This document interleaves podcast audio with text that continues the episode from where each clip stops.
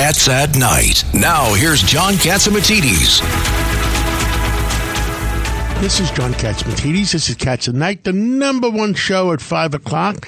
And what a what a day for stories today. And uh, we have some Breaking news, WABC. Uh, I understand. Uh, looks like Jay Powell, uh, as I uh, yelled and screamed about yesterday morning when I was on Fox, has blinked, and it looks like in December.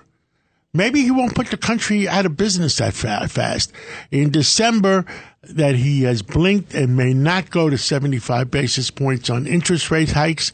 And that's good news for the real estate industry if we're going to survive. And uh, that's important news. Uh, what do you think, uh, Ed? Uh, look, he's already increased interest rates faster than we've done Ever. in 40 years and higher than it's done in a short period of time than in 40 years. And what it means is that we're due for a big recession coming up in the next three to six Well, six America months. doesn't want a recession. So, you- you know what I said on Fox yesterday? Uh, I, at NYU, I read Samuelson's book uh, on the economy from 50 years ago. And me and you are close in age. Did Yes. You read the same. oh, I, I read the book? Samuelson also. I was brought This, up there. this, is, this is a different world. Yeah. And some more Breaking news, WABC. big shakeup in the NYPD. A lot of people are being pushed out. That's what we hear. Uh, we're going to have more details as we find out. And uh, um, These are leadership roles, correct? leadership roles, a lot of people being pushed out. And um, We want to a know. big shakeup. Uh, uh, Judge Weinberg? We want to know two things: why is this happening, and what does it mean for the f- future safety of this city? and this is a reliable source who told you, correct, John? very reliable source, and it's been confirmed. Wait, what's the old rule? Confirm it with two reliable sources. That's exactly right. So uh, I guess uh, we'll we'll start to know maybe may to late tonight or tomorrow morning exact details. And but a lot of people are getting, how do you say, the hatchet. And um, we'll see what what happens. Now we have a uh, another uh, good friend of ours. uh, Former Congressman Martin Frost. He was a Democratic representative to the U.S. House of Representatives for Texas and their 24th congressional district. Uh, welcome to Cats at Night, sir. Well, good to be with you. John's an old friend, Yep, yep. We know each other at least 20, 30 years. And, um, at least. uh, you know, you, you're a Texan. Uh, your your uh, mother and father were in the department store business. You were a congressman. Now, Texas. Um, what, what- how do you call it? Texas tea? Oil. And uh, it's, it's very important to the state's economy. Always has been. And you, you saw I was yelling and screaming yesterday on Fox, and and I was uh, telling people that uh, how do, how can we buy uh, uh, oil from Venezuela when we, we have all the oil you want in, in the United States and all the energy we want in the United States, Canada, Alaska, uh, and Ed Cox, you you were a, a, a board member of a, a big Noble, uh, Noble co- Energy. Noble Energy. You bet. You bet. And uh, uh, Congressman, you were responsible for getting rid of the oil export ban. How do we ever have a ban on the export of oil, and how did you get rid of it? Boy, he must have been Well, really it, good. It, it, it, it was passed during the Nixon administration, and it just Oh. hung on. I don't know why they did it, quite frankly, but it took us 40 years to get it repealed. I was uh, after I left Congress, I was doing some lobbying for Harold Hamm. I know he's a friend of yours, John. He's a good guy, And, uh, Harold. he was Traded the moving fracking. force to, he was the moving force to get that ban repealed, and we worked it out on a bipartisan basis. This was in uh, 2015. I don't think you can do much on a bipartisan basis anymore, but there was this was classic Washington deal making. Which is not bad, quite frankly. Uh, there was an arrangement between the Democratic leadership um, and the Republican leadership uh, to uh, put together a package, and they got rid of this ban on the export of crude oil. Um, and they, they, in exchange for that, uh, they were able to offer the environmentalists something they were interested in. They got uh, some tax credits for uh, wind and solar. Now we can't do provide all of our energy. And that's 40 years by- ago. by Uh, you, you, you, you guys got, got in trouble with wind and solar down in Texas, I understand. Well, all I can tell you is it was uh, it was a big fight, but we got it done. And you notice you saw in the news uh, uh, yesterday or today that the administration has approved, Biden administration has approved a new uh, oil export terminal for the Texas Gulf Coast to uh, export uh, crude oil, and that's going to that's going to add two million barrels a day of new export capacity. I mean, this is really good news. It's not just good news for It's- Texas. But, but what good is it if we don't open up the uh, the spigots in North America? Well, we have been, uh, as you know, uh, our friend Harold Hamm uh, played a big role in this by uh, uh, doing uh, horizontal drilling and uh, uh, and fracking, and uh, he developed a uh, big field up in North Dakota, and uh, we've uh, gotten to the point where we almost now export, excuse me, produce as much uh, as we need here in the United States. We import very, very little anymore. Well, I, I know back it's in good for our foreign policy because you know the the Russians are uh, trying to do us in by uh, using oil and gas, uh, particularly natural gas, as a weapon, and we need to counteract that. We need to do Well, and Saudi. Arabia has threatened to cut. Uh, Goldman Sachs has reported that Saudi Arabia is again threatening to lower uh, uh, Production? production again. What say you? Yeah, that was. Well, I say that I'm not a big fan of the Saudis to start with. Remember those people who flew those planes into the towers in New York? Those were Saudis, and I, I I don't trust the Saudis at all. I know we want to cozy up to them uh, for some other foreign policy reasons, but we can't count on them. We need to do everything we can to produce as much in the United States of both oil and gas as possible. And uh, people like pioneers like Harold Hamm have made that possible. And uh, we do. We now produce a lot more than we used to, and being able to have an export market makes it even better for the people who want to go out and explore for oil and gas in the United States because they can borrow money if they can show that. Uh, they can uh, uh, produce a lot more, and there's a ready market for it overseas. In addition to here in the United States, this is a, one of the best foreign policy weapons we've got is to use our energy resources to counteract the Russians. Well, I remember when you got rid of that ban, I think there's a big glut because of all, everything Noble and others were doing in the Permian Basin. And uh, some of it wasn't really uh, justified financially. So there's a big glut in 14, wasn't there, at that time? Well, I- well, I, I don't know what was going on with uh, exactly then. I just know that uh, uh, that we were producing more and more, as and it was because of the pioneer work of some very creative people um, to use uh, new technology uh, to. Uh, uh, so that we could produce as much from shale as possible here in the United States, and it made uh, uh, it made us a stronger country. And uh, you know, I, it's up to the bankers to uh, to uh, exercise caution and not to finance, not to loan money to deals that are too risky. But uh, as long as we have a market here in the United States, which we do, for all we can produce, and we can produce and use that to sell that to uh, friends around the world. Uh, I hope our bankers will be prudent and only uh, support those uh, businesses that make sense. Well, not only were we energy independent, uh, we we were producing more oil than Saudi Arabia or Russia, right, at the time. And it's about time we export some. that's- that- yes, that's correct. And uh, we're, you know, I, I've been a big supporter of free trade uh, my entire career. And there are some people who uh, who don't want us to engage in free trade. They don't want to make our products available for for export. But that's good for our economy, and it's really good for. It's not just Texas. I mean, you're talking about a number of states. California is a major oil producer. North Dakota, uh, Pennsylvania. Uh, this Well, Alaska, we, we keep talking about Alaska. We have a pipeline goes into Alaska that's good for 2 million barrels a day, and we're only using it for 375. Well, I don't know what the the problem is there, quite frankly, John. That's because I'm not in Congress anymore, and I don't know why that's uh, we're not using it as much as we can. I just know I'm, you know, I'm uh, an officer and director of a uh, organization called the Council for a Secure America, and it was put together by uh, oil producers in the Southwest and some leading people in the Jewish community in the Northeast. It has two objectives: one, to enhance our support for Israel, and two, to enhance our own uh, domestic economy. And it's uh, it's good for our relationship. Where uh, for and Israel has bipartisan support in the United States, and uh, uh, you know, cutting the, the Saudis down to size is helpful. And uh, uh, Israel also is producing some natural gas now, which is uh, available uh, to the Europeans.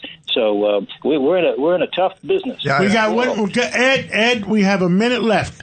What else do you want to say, Ed? It's what the you- what else do you say? creativity and innovation. People like Harold Hamm that created fracking, or Noble Energy that found that gas off Israel that you referred to that now can go to Europe. North America Huge. energy independent. Let's not depend on the Saudis. Let's not depend on the Russians. Let's not depend on Brazil. Venezuela? Let's not depend on Venezuela. Yeah, Make John, you and I North are on the America same uh, you and I are on independent. side on this issue, and I'll tell you that uh, uh, you know I'm a Democrat and I supported Biden. I think Biden made a very serious mistake during the campaign because uh, um, and he lost support among Hispanics in South Texas because he made made some statements that indicated he didn't want to uh, continue to have as much oil and gas produced in the United States as we have been, and a number of Hispanics in South Texas had very good jobs in the oil industry. They're driving fracking trucks, working on uh, rigs, and uh, that helped the Republicans uh, win some Hispanic votes in, uh, uh, down in the Yep. Rio Grande Valley of Texas. Martin, thank you very much for calling in from Texas, and uh, we're out of time, and we're going to have you on again, and and Please do. Thank you so much. And what's our theme? Make North America energy Energy independent. independent. It's Cats at Night. on the Red Apple Podcast Network. Welcome back to the John Catsimatidis Cats at Night show. Now is uh, I know it's Wednesday, but it feels like a Tuesday because we have Professor Alan Dershowitz on. He's a leading constitutional attorney in the country, just a couple of de- decades at Harvard Law. He's also the leading voice in the world in support of Israel, and he has a great new book out. Fif- your fiftieth book, correct, Professor? Yep, fiftieth. I'm just finished fifty-one, and uh, keep working, keep The, working. the price of principle. Yep. Well, w- w- you want to hook up uh, Netanyahu on a conference call? What are you doing? Well, I'm going to see him the next couple of days, and I've been meeting with Israeli leaders and learning a lot about the new government. And uh, I like to come to Israel at least once a year to keep up with what's going on here. It's a, an exciting country, a country that does a lot of good for the world, and uh, you know, a country where everybody argues with each other, just like in the United States. So I feel very much at home here. Alan, it's, uh, it's Richard Weinberg. I wanted to ask you, are you aware that the Biden administration has now upgraded the status of the Palestinian Authority in the State Department, creating a special office for them? Yeah. I, What do you think about that? that? Well, I don't mind that. I want to see the Palestinian Authority strengthened and Hamas weakened. And, you know, the Palestinian Authority works closely with Israel on security, and there are efforts by Hamas to weaken it. So, strengthening the Palestinian Authority, look, it's not going to make peace, but it will help the Israelis keep peace in the West Bank, not in the Gaza, obviously, where Hamas controls it. So, I have no problem with upgrading Palestinians as long as it doesn't downgrade um, Israel or do anything Yeah, to undercut. But the authority. Alan, the authority still not repudiated the doctrine where they pay compensation for terrorists who cause Oh, there's no question. So what Pay about that? Slay. It's a terrible thing, pay to slay, but you know you can't get the good without the bad sometimes. And look, us is now in his 14th year or 15th year of his four-year term. He was elected, you know, 14, 15 years ago. He hasn't run for office. In, in Israel, we've had the fifth election in the last four years, and finally, uh, Bibi Netanyahu, who I've known since he's 22, 23 years old, uh, will be taking over. And, you know, he's a brilliant and uh, very hardworking guy and uh, extremely talented. You can disagree with some of his policies, just like you you disagree with the policies of any any leader. But he's a he's been a great leader for Israel. Uh, are we heading for a crisis with uh, Twitter, uh, with Apple threatening them, with Google threatening them? Uh, I mean, if, if, if Apple's taking a position, if you tell the truth, uh, We're going to uh, shut you down. We're going to shut you down. Look, I think the greatest uh, issue involving the First Amendment and free speech in the 21st century will be what relationship the government has to these giant, giant information purveyors. When the First Amendment was written, you know, people like Madison and Hamilton and others had no idea that there was anything beyond the printing press which could print few thousand copies of a newspaper. And now we have these mega giants. They're not regulated by the First Amendment. They're using the First Amendment as a way of censoring other people. There's this enormous competition, which is a good thing, between them We see different rules in different countries. Uh, this is a work in progress, and we don't have the answer yet. This is going to be something that takes a long time to figure out. And there's no perfect solution. You don't want the government to come in and censor Twitter. On the other hand, who wants Twitter to be sending out these horrible, bigoted uh, messages? And uh, it's it's you know it's very free speech is not free, and it's very very complicated. Well, the danger, of course, is that if you shut down Twitter, you're not going to have a countervailing voice against the left wing people who control the other tech giants. And, and and we need we need multiple voices because many on the left today don't believe in free speech. They're teaching college and university and even law school students. The First Amendment was written by slave owners. It was patriarchal. It's mm-hmm. a way of keeping white supremacy. And we don't need the First Amendment because we know the truth. We don't need due process because we know who's guilty and who's innocent. That's what's being taught today in many colleges and universities and even law schools. Look at University of California at Berkeley. 14 clubs have now changed their charter to ban any speaker who's a Zionist, which means 90% of all Jews who go to the school. So I can't go and speak to a feminist group about abortion or the Supreme Court because I am a proud Zionist. And you know, that's what's going on. Free speech is dying on the vine in law schools and universities. Now the American Bar Association has said you can get into law school without taking the law school aptitude test. So crazy. The Is LSAT. The next step going to be you can become a surgeon, you can become a pilot without taking tests.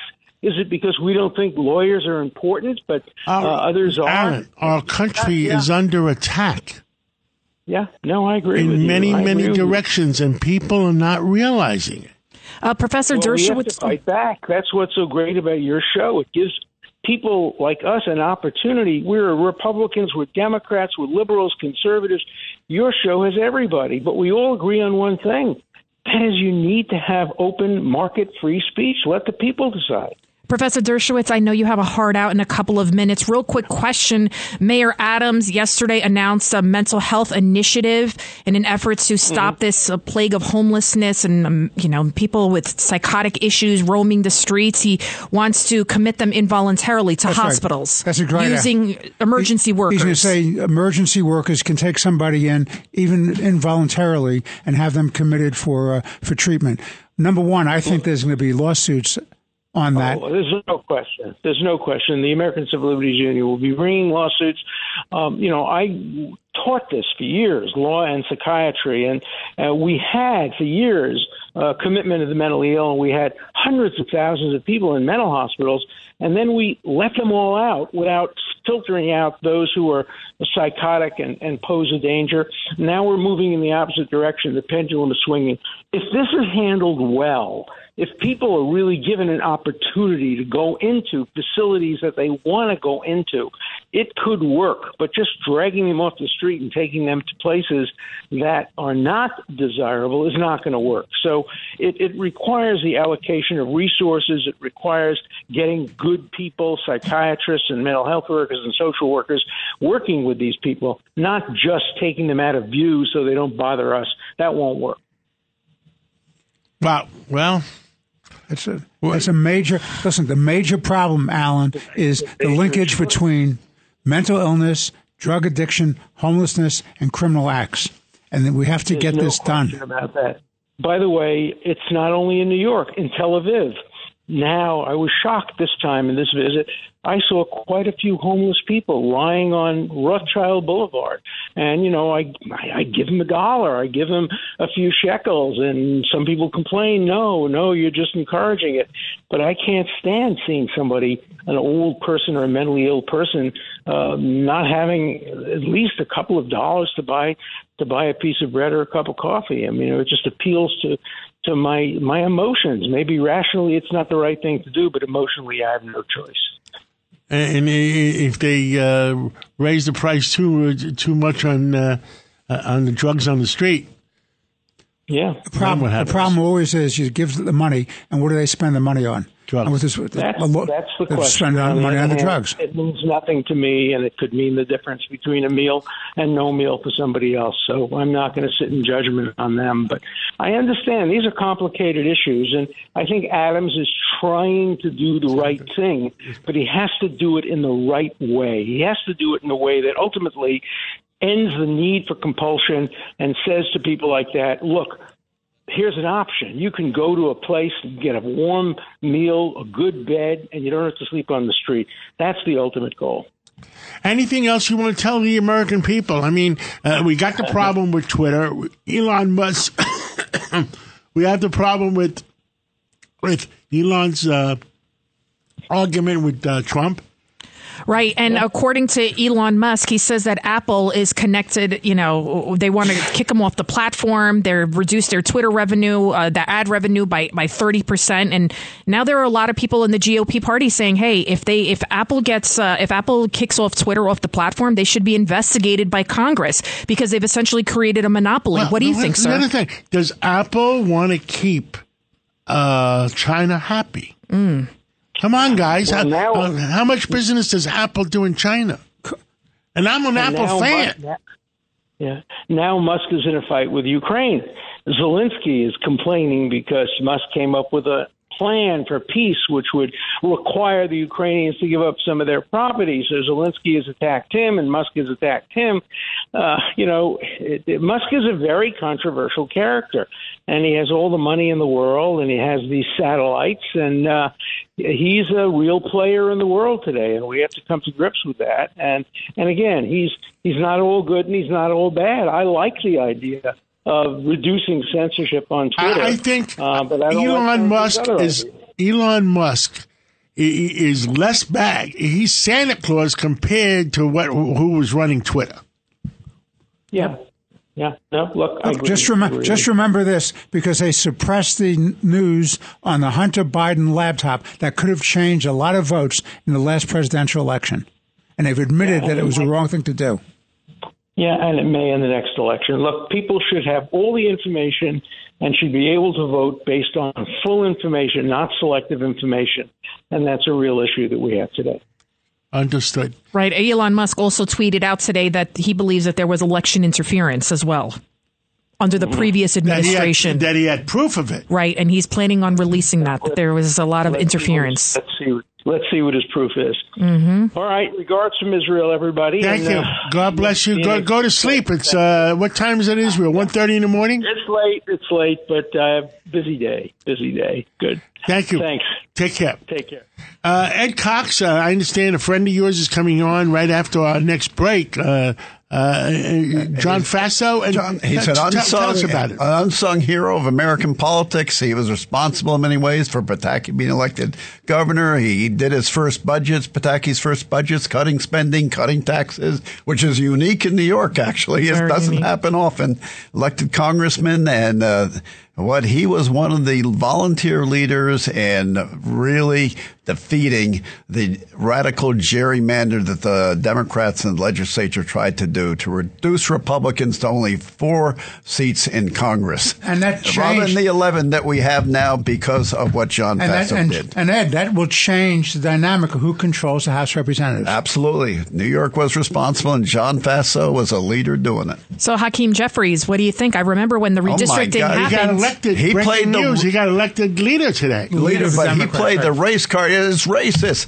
The fact For that the we had more contested seats in for Congress than any other state, and he was saying, "Oh, this is racist," because his district was a little bit disturbed. Makes me wonder about what the Democrats are doing, making him their leader in the in the House of Representatives. Well, he did say today Well, that he wants to work with the GOP. He's a New Yorker. He is in New York. Okay, and I'll me, give him you, and the judge and Lydia live here. so between Schumer being a majority leader or leader or whatever we want to call him, and Hakeem Jeffries being leader, and they both live in New York, well, guess what? And they're both Brooklynites. but one is in Harlem. Harlem, right? No, no, No, Hakeem both- both is Brooklyn? We're going to take a break. Both are and we're Brooklyn. This is Cats at Night. on the Red Apple Podcast Network. Welcome back to the John Catsimatidis Cats at Night show. In studio with us, we have, of course, John Catsimatidis, and we have Ed Cox and Judge Weinberg and myself, Lydia Serrani. On the line with us right now is John Faso, a guy Ed Cox knows very well. You both spearheaded efforts uh, to raise a war chest to fight the uh, the map in court. It was unfair. You guys won. You made it fair. Uh, more than that, he wrote uh, op-ed pieces, Wall Street Journal, uh, Daily News. I got to tell you, he lined up all the all the editorial pages for, uh, against this radical gerrymander that the Democrats attempted to do, stuff all the Republicans in four seats, and they would take the other 22. Well, it didn't work that way, did it, John?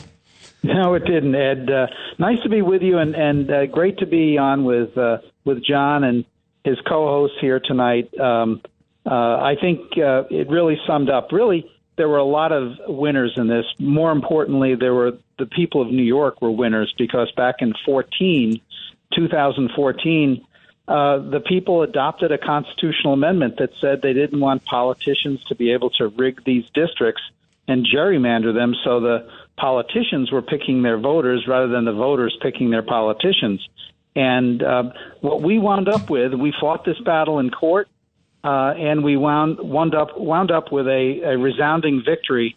And who would have ever guessed that because of what we did here in New York, and because we had good candidates and because we had Lee Zeldin running a very strong campaign at the top of the ticket, um, we had we elected not four Republican congressmen in New York, but 11 out of 26. So uh, it was quite a shock to uh, the Democrats who thought they were going to be able to rig this political system with unfair districts. And look, I'm not one that's going to argue that only the Republicans have virtue in this regard. You can go to other states and you can see Republicans gerrymandering. You can see Democrats, like in Illinois, how they gerrymandered their districts.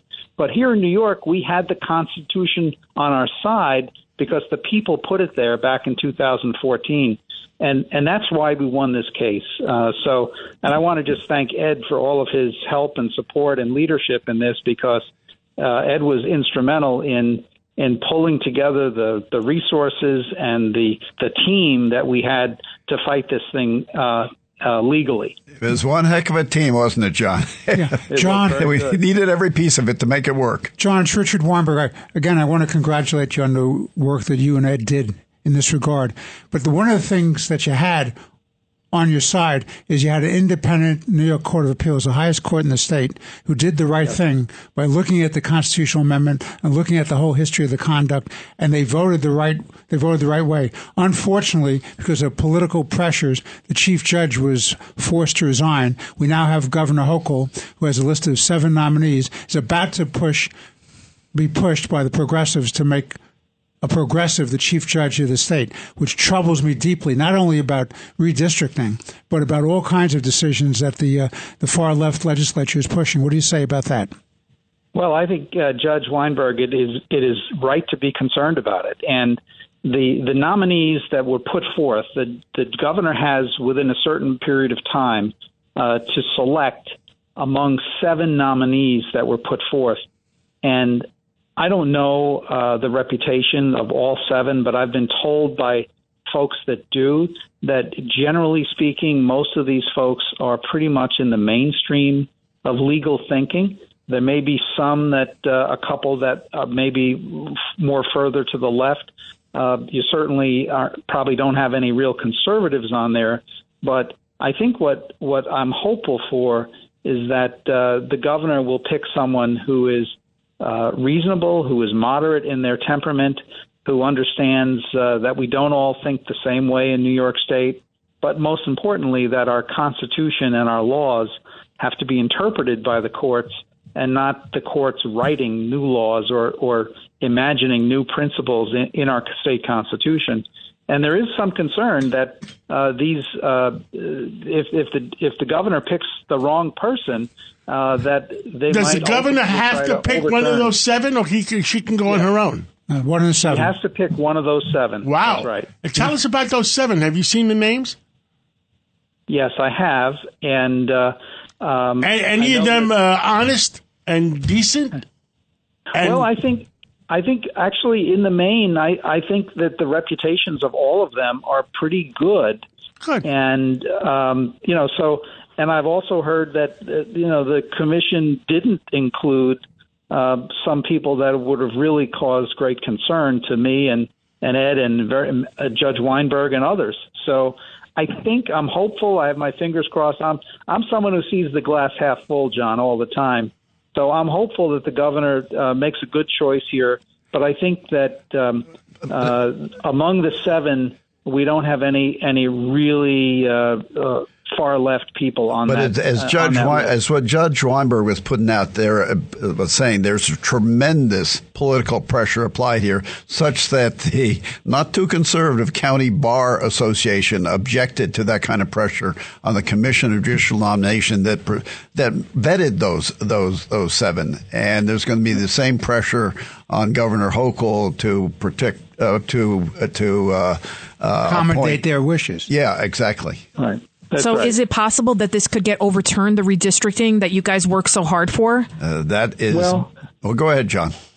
I mean, I, that's certainly a concern. Uh, uh, but at, at this stage, and the Democrats have tried uh, with litigation they brought after the Court of Appeals decision, they've tried to uh, overturn the case by being cute, saying, "Well, that that those new districts were only in effect for 22.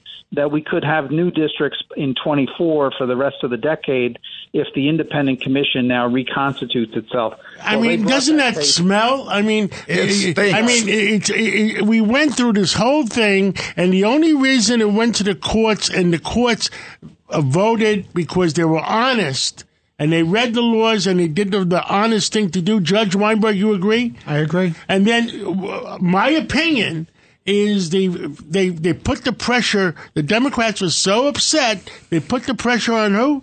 Oh, the Janet DiFiore, the chief judge The the state. chief judge. They pushed her off the court. They pushed her off the court to get one of their own in there. John, you tell it like it is. Once again, that's what You know what the. Democrats are? They're They're full of crap. there. You go. No, no. I mean, you know, look, I, I want, I want everybody to have an honest vote, and I want everybody, you know, I want the American people to know, and New Yorkers to know that one vote, one person. That's and, right. Uh, and everybody wants honesty, and that's bottom line. The, the bottom line is we now have more competitive districts than any other major state. Uh, yeah, we had a good year. We had good candidates, so we got 11 seats this time. Well, let me tell you, those those elected co- members of is if- Congress if have to work cook, hard. If they cook the books in Albany, they're going to be one-term Congress people. That's the problem. Wasn't one of the congressional seats like a part of the Bronx and then this? Five- it was like so- five counties. Five counties. It's five. Remember that? Oh, I remember it vividly. Five right, counties. we got to move on, guys. Uh, All right. Thank you, John Faso, and thank you. You and Ed Cox did a great job, and uh, uh, and let's hope it holds. And there's no more uh, Shenanigans. shenanigans. Thank That's you it. for that word, Judge. You're That's welcome. right. You're In borrowed anytime. Thank you Thanks so so much. much. And Cats at Night on the Red Apple Podcast Network.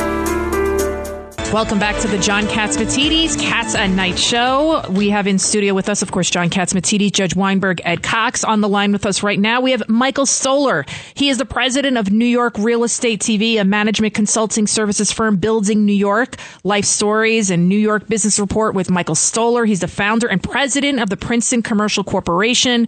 And I could go on and on about all your achievements. Welcome to Cats at Night, Michael well, Stoller. he's one knowledgeable uh, real estate guy, and, and Michael Stoller, John Catsimatidis here, and and yesterday we had uh, Frank Carone on, the chief of staff of the mayors, and I said to I said to Frank, why would anybody build right now in New York? There's no tax incentives by the state. There's crime up to gazoo and not getting better. And uh, the construction loans are up to 8 9%. If, if you can get a construction loan, John, that's the that's the question. So I mean, tell us what's going on, Mike. basically, we're in shutdown phase. New develop a developer cannot go out there today to build a new P. And if they got the loan a number of months ago, they were the luckiest guy in town. You know, they they utilize something called SOFR, which is called secured overnight financing, which is currently 3.80. Do you have an- any idea what it was a year ago? Uh, how much? 0.5. oh. Well, let me let me tell you something. The last construction loan I did in New York, and we built some beautiful buildings. We paid three three and a half percent interest. We're about to close a new construction loan next week, and we're going to pay a lot more, more than double.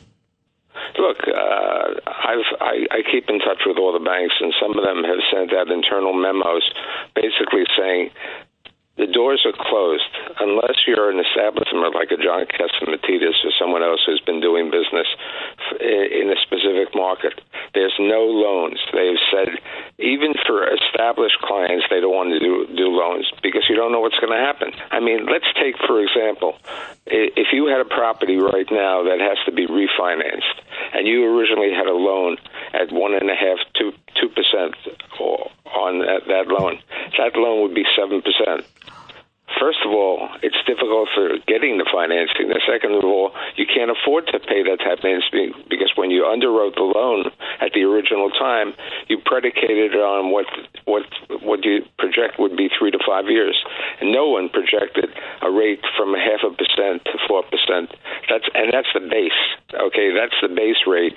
Then there's additional, what you're saying, could go to seven percent. So it's it's very difficult. The other difficulty, which one must bring up that you brought up before, is the 421A benefits. There's no tax advantages to build in New York. Okay, what are you going to do? Uh, you're going to pay 30% of your rent for taxes, taxes, insurance, all of these areas over there. And I, I think one of the major areas that you and I have spoken over the years many, many times is about safety and security. And unless you have safety and security, you're not going to see either the banks or the, the developers doing over doing financing on the market. But I think the biggest problem today is someone who has a loan coming due and doesn't have the capability or the financial wherewithal to take care of this loan if he can get he or she could get the loan. I think some of the banks have been told, Michael, to to to do renewals on current clients. They don't want to put people out of business, but they they're going to have to pay the price. No, the renewal is on current on current clients, as you say. Yes, current Okay. clients and current and current uh, refinancings versus uh, if you're trying to buy a new building. How do you say? Forget about it. Yeah, and I had It- Michael. it- look, the, inve- the investment salespeople have been on my shows, and they've said to me, "Look, there's no there's no money out there. Okay, many of the banks, you know, there have been mergers over the couple uh, the past year. There've been changes. Many of them are trying to understand what type of loans they have in their portfolio. Even uh, forget about the statement. Uh, it's a difficult time." And many of the investment sales brokers who have been trying to sell property are basically saying, I have nothing to sell because I can't afford to refinance at these higher rates. Um, so the, the rate, the financing that's available is there maybe for a year. Okay, hopefully that the world will change within a year. But I'm, I don't have, you know, I'm, I'm not the amazing Kreskin uh, with my crystal ball to say what the rates are going to be. Michael, it's uh, it's Richard Weinberg. I, I had a meeting yesterday with one of the leading members of the state assembly, and what that member told me was there is no will in Albany to do any kind of extension on 421A. And if they don't have 421A benefits or some sort of package for benefits, it's going to be a real problem about encouraging people to build. So the re- regular person, what's a 421A? Look, uh, Your Honor, isn't the problem here, uh, Michael? Isn't the problem that taxes are so high here? You need a tax break in order to build anything. I mean, the, the logical thing is let's cut the You need, taxes. you need tax breaks. You need safety. Incentives. You Incentivization. need, uh, uh, uh, and you know, and you know who's uh, suffering the most? Uh, my friend, my friend Arthur just texted me. It says the affordable housing market is completely shut down because how can you put out affordable housing if, The- the- if you're uh, paying uh, seven, eight percent interest? The irony is the affordable housing market is open in New York City because of the government bonds that they've already underwritten. All of this has been underwritten in the past. People who have 421As who who have the approvals can build. But otherwise, you can't you can't build. And one another area which I think you brought up many times on your shows is you know many years ago when Rudy Giuliani was running and he created something called the 421G that enhanced the conversion of office buildings to residential buildings in lower Manhattan. It was a great tax incentive pro- program. It really did something. So when I talk to people today and I say, Do you want to convert your Class B, your Class C and D office building, which could be 70 to 100 years of age, they say, Unless I get a tax advantage, what am I going to do? Uh, do do for do it for. It's not over there. So the combination that we don't have any information in the legislature for future projects, and also to take care of these other buildings. We're just sitting with these vacant buildings on side streets that you know, as they would say, who's the king? The landlord is is no longer the king. The tenant is the king. What's going What's going to happen in the real estate market, commercial real estate market? People are not going to be coming into their offices the way they did. Uh, young people, people want to work from home rather than that. There's space is not going to be needed as the leases come up. What happens to commercial space? Oh, commercial space is dying. Okay, you know, people say the Hudson Yards over there. Even even the people who sign these major leases to Hudson, Hudson Yards aren't moving in over there. Uh, so that's why they're giving back space. Uh, that's why, for specifics, uh, the Moynihan organization in Boston Properties, who has a great location in Hudson Yards, they haven't started building. There's there's a limited demand. There's going to be uh, there's going to be uh, even for those the people that think they have. Uh, some people I know have loans coming um, from hedge funds. Forget about it. They're going to be. Uh, they're going to have the. What do you call the squeeze play? Mm the, the, the private equity funds and the hedge funds basically right now are hoping, you know, the courts are going to allow them to foreclose on these properties. As they used to say, loan to own. These people lent the money with the awareness that they, they could and they want to loan to own. That's right. It, it, they and, did and that. Think, they did that to the Friars Club. No, no pun intended. Okay, thank you so much, Michael okay. Stoller, and uh, we'll catch up again real soon. And uh, I'll talk to you in a couple days. Thank you. Okay, take care. Thanks for having me, John. Thank you. And now we have our resident medical genius, our Renaissance man, Dr. Peter Michalos, with some breaking news regarding an Alzheimer's drug. Do we should we hit the breaking news? This is a big breaking yeah. news. WABC. Tell us all about it, Dr. Michalos. Well, first of all, I have to start by saying Alzheimer's is the most common cause of dementia. And what happens is there's a buildup of these proteins called amyloid plaques, and basically they plug up all the wiring in our brains. And normally we have these cleanup crew cells called microglia, and they clean up the cells. So the question, uh, the, the, the, the holy grail has been for Alzheimer's researchers: how do we find a medicine that can break down and start cleaning up some of these amyloid plaques that are plugging up the thinking process and the wiring in our brain. And today it was announced uh, Biogen had a drug called leca- lecanemab, and uh, they studied 1,800 people, and they found that there was a 27% reduction in the Alzheimer's symptoms, which is a very big deal because they've been thinking that these amyloid plaques are a problem, but nobody's been able to figure out a way to melt them. So these people go for an IV treatment once every two weeks for 18 months. And uh, it was able to uh, give people somewhat of an improvement by reducing these plaques that are normally uh, cleaned up. So think of it as the garbage disposal system in the brain that's supposed to clean up the waste product materials. It's not working right. So how do we help clean up some of these things? And this new drug appears to be helping those people, and uh, a lot of other things that uh, people now know that uh, one third of people over age 85 will get this Alzheimer's condition, and if you're over 65, every five years your risk basically doubles. We now know some of the risk factors. If you're over 65 and you're in a in a socialist country, what happens? Well, uh, part of the problem is also access to good food, uh, things like uh, Mediterranean. If you're in a socialist country, you're not getting this medicine. Mm-hmm. So, uh, but things like uh, high alcohol consumption, uh, low cognitive uh, exercising. That's why they tell people do crossword puzzles, engage your brain, keep listening to WABC so you think constantly and uh, avoid things like uh, you know control blood, high blood pressure. They've shown a definite association with high blood pressure because when your blood pressure goes up, the tiny vessels that feed our brain and our heart clamp down and get narrower, and they don't get as many nutrients. But also narrow vessels, you probably don't clean up and dispose of toxins and other things. So high blood pressure turns out to be one of the biggest risk factors. And also now we've identified a gene. You can get genetic testing, and if you have this ApoE4 gene, they've shown that that's a, a problem. And uh, getting back to that study, it was in the New England Journal of Medicine. So this is like a real deal uh, publication and a real study. Dr. Michalos, I, you know, I was a venture capital lawyer and, uh, and I've followed a lot of this stuff. There have been a lot of announcements that, gee, we've got the solution to Alzheimer's, and they never seem to quite pan out. Uh, they don't get Yeah, no, commercialized. This is not a solution. This is not a solution. All this does is it slows it down.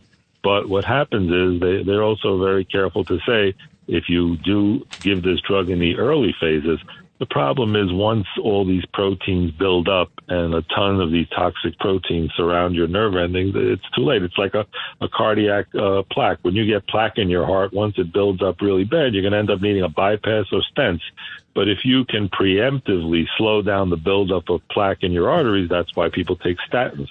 That's why people take uh, shots like Repatha and and medicines that are these uh, PCSK9 inhibitors that can block the buildup. So everything is about catching things in the early phase. So they're very careful to say that this will probably have the most benefit when people have the earliest symptoms. Again, once it's advanced, just like heart disease, it's not going to really help. Just like uh, Repatha, the cholesterol medicine, which is very expensive and you can't even get it in a socialist country, it actually can reverse blockages in the heart. So the same thing here. If we can start reversing and cleaning up some of these plaques occurring in the brain, or brain early on, we might be able to slow the progression. And I agree with you. A lot of these announcements haven't been great. And there's other exciting news where they're talking about even making vaccines against amyloid plaque. And there's companies that are working on that in the United States and in, in uh, Canada. The other thing I want to quickly talk about is the shortages we're experiencing nationally in antibiotics and uh, various medicines, including Tamiflu for the flu. And uh, we have our supply chain issues, and uh, I think that we need another Operation Warp Speed to start incentivizing manufacturers. Every time we talk about price controls in uh, medicines, guess what happens? Those result in shortages in history.